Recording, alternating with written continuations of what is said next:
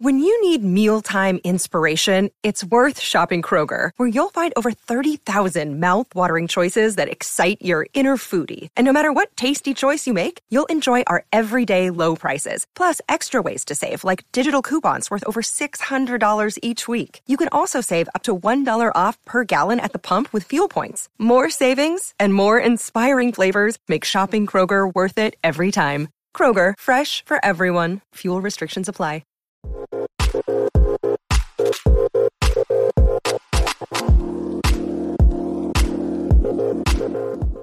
up, everybody? Isaac here with Civil Engineering Academy. Excited to be with you again on yet another podcast episode. If you haven't liked us or subscribed to us on YouTube, please do so.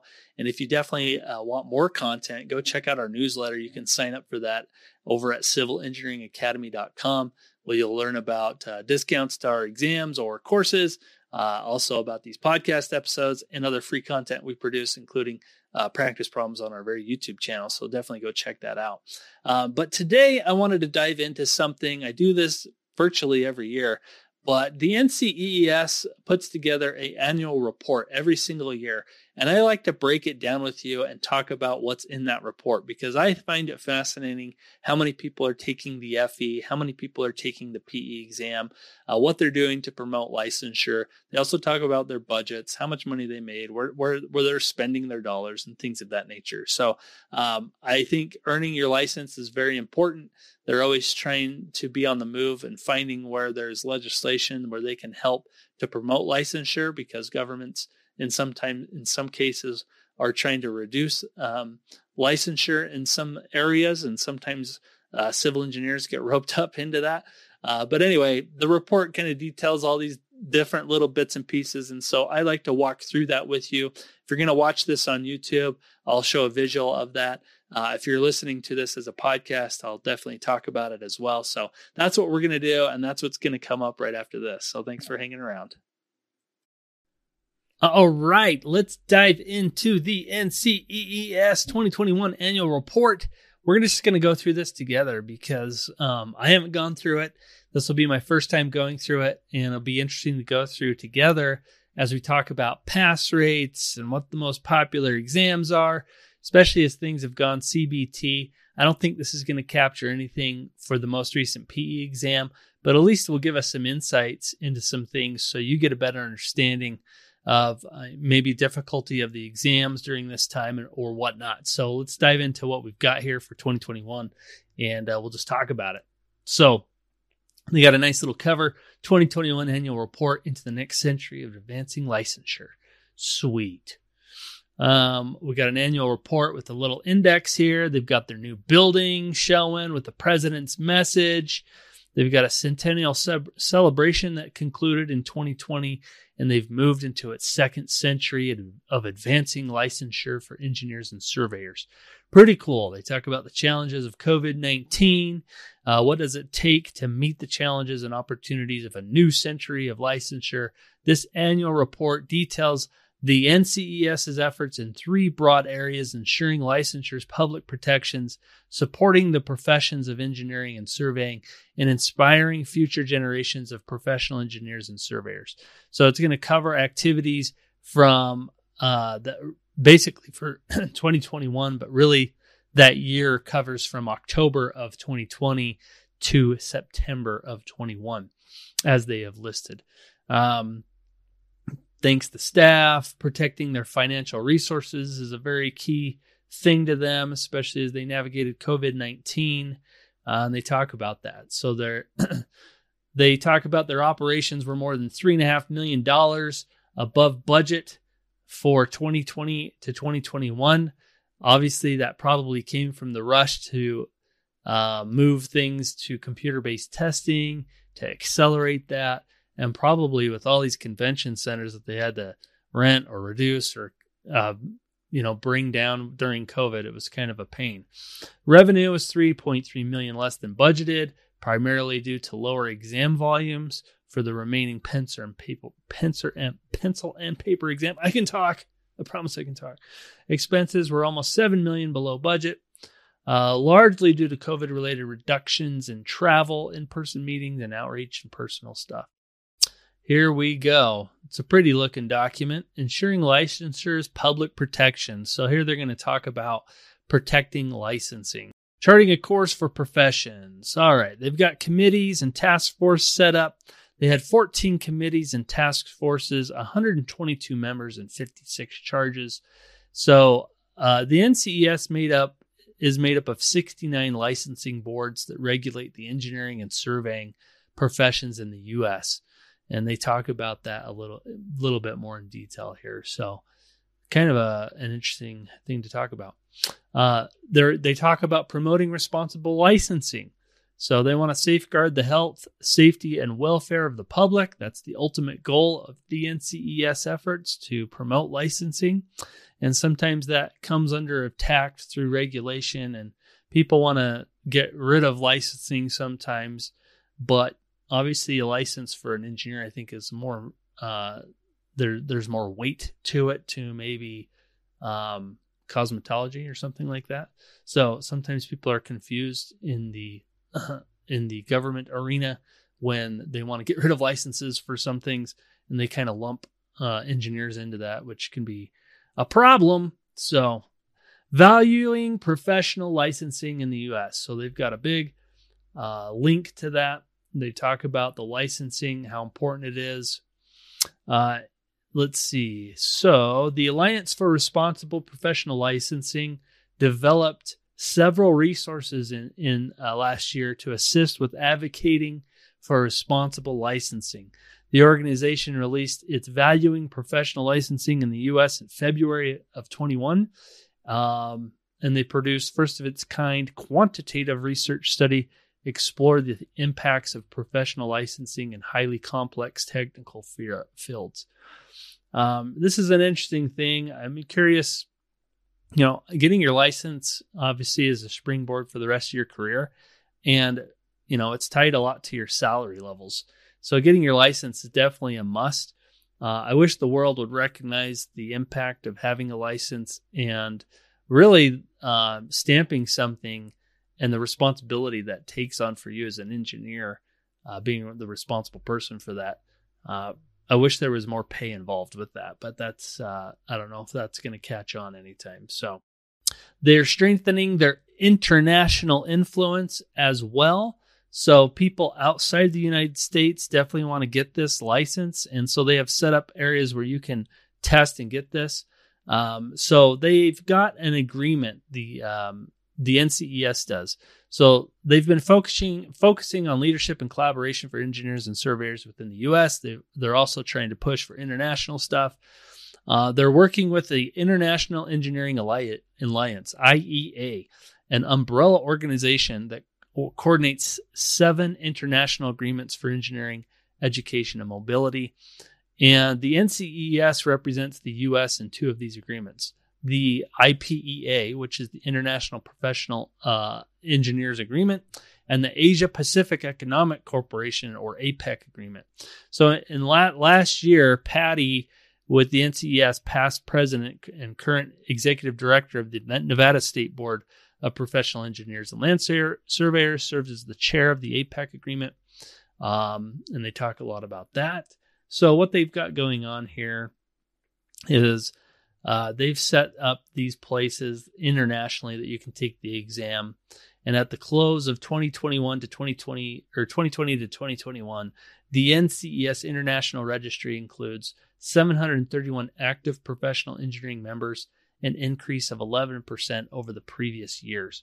So the APEC agreement allows uh, students to take exams in 14 countries, be licensed, and the IPEA agreement allows 16 countries to be part of that. So pretty cool. It's a growing license in uh, international. So good stuff. All right. Next, they talk about supporting the professions. Meeting the demands of the next century of licensure includes ensuring that the NCEES is providing exams and services to support member boards licensure candidates in professional engineering and surveyors. Lots of pictures of people coming to develop, looks like exams and such. So they uh, get together, uh, they're trying to determine professional competence. So board members rely on the organization's licensing exams to provide a uniform standard of measurement uh, so that we are competent in our field as an engineer. And so the exams include the FE as well as the PE. They also have the surveying, which is called FS, and the uh, PS uh, for surveyors. And in the past year, there were 48,746 examinees took the FE exam. So almost 50,000 examinees took the FE, which is pretty cool. 31,000, almost uh, a little over 31,000 took the PE exam, excluding the PE structural SE exam. And about 2,500 took the SE exam. So it seems like that's a growing field as well. So um, just in comparison, uh, exam usage numbers for 2020 to 2021 were higher for all exams compared to 2019 to 2020, which were severely impacted by the COVID 19 pandemic. So they're they're listing here that for the FE it was actually up 27 percent, um, and the uh, the FS was up 43. The PE was up almost 80 percent, the SE was up 134 percent and the PS was up 38%. So obviously, those numbers, uh, COVID 19 took an impact on people taking these exams. It was kind of a pain in the butt to register, finding out your conference center got canceled or whatever happened to you. Uh, it was kind of hard to take these exams. So obviously, those numbers have risen as uh, COVID restrictions have been uh, eased, and uh, that's what's going down. So the COVID 19 is still limiting some testing capacities. Uh, NCEES uh, employed a range of measures to lessen the impact. Obviously, they've pushed the PE to be a CBT exam earlier than they were planning to. Uh, but they say here that, that the NCEES staff developed virtual grading software for the SE to score its constructed response or essay type questions. The grading typically called for an in person meeting but with COVID 19 protocols requiring virtual meetings, the staff devised new ways to ensure efficient scoring uh, procedures were made. So, more than 85 structural engineers across five time zones used the software to grade almost 5,000 uh, solution pamphlets for the October 2020 exam. Uh, that's a lot of exams, man. Uh, to address the reduced testing capacity at sites for pencil and paper exams, they added an extra day to the October and April exam periods, and they also added a regional testing option for the PE civil exam in January 21, providing additional testing opportunities in 14 cities across the U.S. for the highest volume exam. So obviously, um, they had a lot of issues with COVID 19, which really affected things. So between all of those exams, the the PE, the SE, the FE, and the survey exams, the PS and the FS, uh, there was almost 85,000 total examinees. So pretty cool. Uh, computer based testing is kind of their next category that they hit. So in 2010, as the timeline, the council voted to move the FE and the FS exams to CBT in 2010. In 2012, they voted to move the PE and the professional surveying exam to CBT. And in 2014, the CBT for the FE started as well as the FS. So a little little timeline, little history here. Uh, the professional surveyor CBT exam started in 2016. Uh, as we march forward, they had more and more professional engineering exams to CBT. And here we sit in 2022, um, and we've got the civil engineering CBT exam that hit, which is the largest CBT exam. I think the only one left, if I remember right, is the SE exam, which is still on their list to do. So they've improved, they've expanded their computer based testing. They have a PE exam for a lot of different industries now, including fire protection, industrial systems, all that stuff. Um, and who knows what other areas they might come up with. So, exam development in 2022 to 2021, there was 33 exams that they developed there was 48 virtual meetings, and there was 1,340 active volunteers that helped with those exams. Crazy numbers. Crazy numbers. Let's look at the next category that they've got in the report, which is supporting exam administration. Um, so, exam administration services administered exams for 45 U.S. jurisdictions and four foreign countries in 2020 to 2021. Um, so that's interesting. And administering exams outside the U.S., they have agreements with 16 foreign entities, uh, which we already talked about. So internationally, they administered almost 1,600 exams for the FE and 537 for the PE. So that's kind of cool. This stuff um, is uh, fascinating to me because we are not only helping people in this space, but it's just fun to look at. I hope it's fascinating to you, whether you're preparing for your FE or PE, to kind of know these numbers, because uh, I do find it kind of interesting to know these things. So almost 1,600 people took the FE International, and almost 550 took it took the PE. So pretty crazy. Um, International Exam Administration Agreements. If you want to know where people are taking these, they have agreements to take exams uh, FE and PE exams in Canada, a lot of different places in Canada. You can take it in Egypt. You can take it the Emirate of Sharjah. Maybe I'm saying that wrong. I don't know. Japan, Qatar, Saudi Arabia, South Korea, Taiwan, and Turkey. So pretty cool that you can take them all there. I wonder if they're going to get agreements to take it in India and other places like that. So it's expanding. Uh, they're also advancing mobility with record keeping and CPC. So, if you are um, keeping track of your continuing education credits, uh, you'll definitely want to keep using your NCEES account uh, because it gives you a free area, free place to store your credits. Where if you're ever audited, you could quickly come up with that. So, um, there was over 45,000 total records transmitted through that. Um, so, pretty cool. Uh, okay, CPC tracking. There was 23,000 account holders tracking CPC credits, so those that took, uh, you know, any sort of class. There was 451,000 courses entered into the system. So quite a few courses. People are definitely using that now. It's a free way for you to keep track of your stuff, so you don't have to keep all those um, continuing education stuff in your drawer or whatever you're using to keep track of that stuff. Uh, they facilitated licensure with credentials evaluation. So, in order for a school to be ABET accredited, the NCEES credit uh, credential evaluation services reviews educational backgrounds of applicants against the NCEES engineering education standard, and uh, you know they help with that. So, it, eh, they evaluated over 2,600 evaluations in that year to help with credentials. So you want to go to an ABET accredited school, they make sure to help do that. Another thing they talk about is Engineers Week, imagining, uh, you know, helping younger engineers, supporting K through 12 initiatives. I'm not going to spend a ton of time on that, but just know that the NCEES helps with that.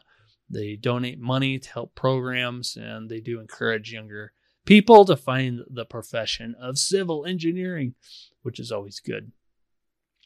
Uh, they also want to connect professional practice and education. So they support outreach initiatives at the college level as well.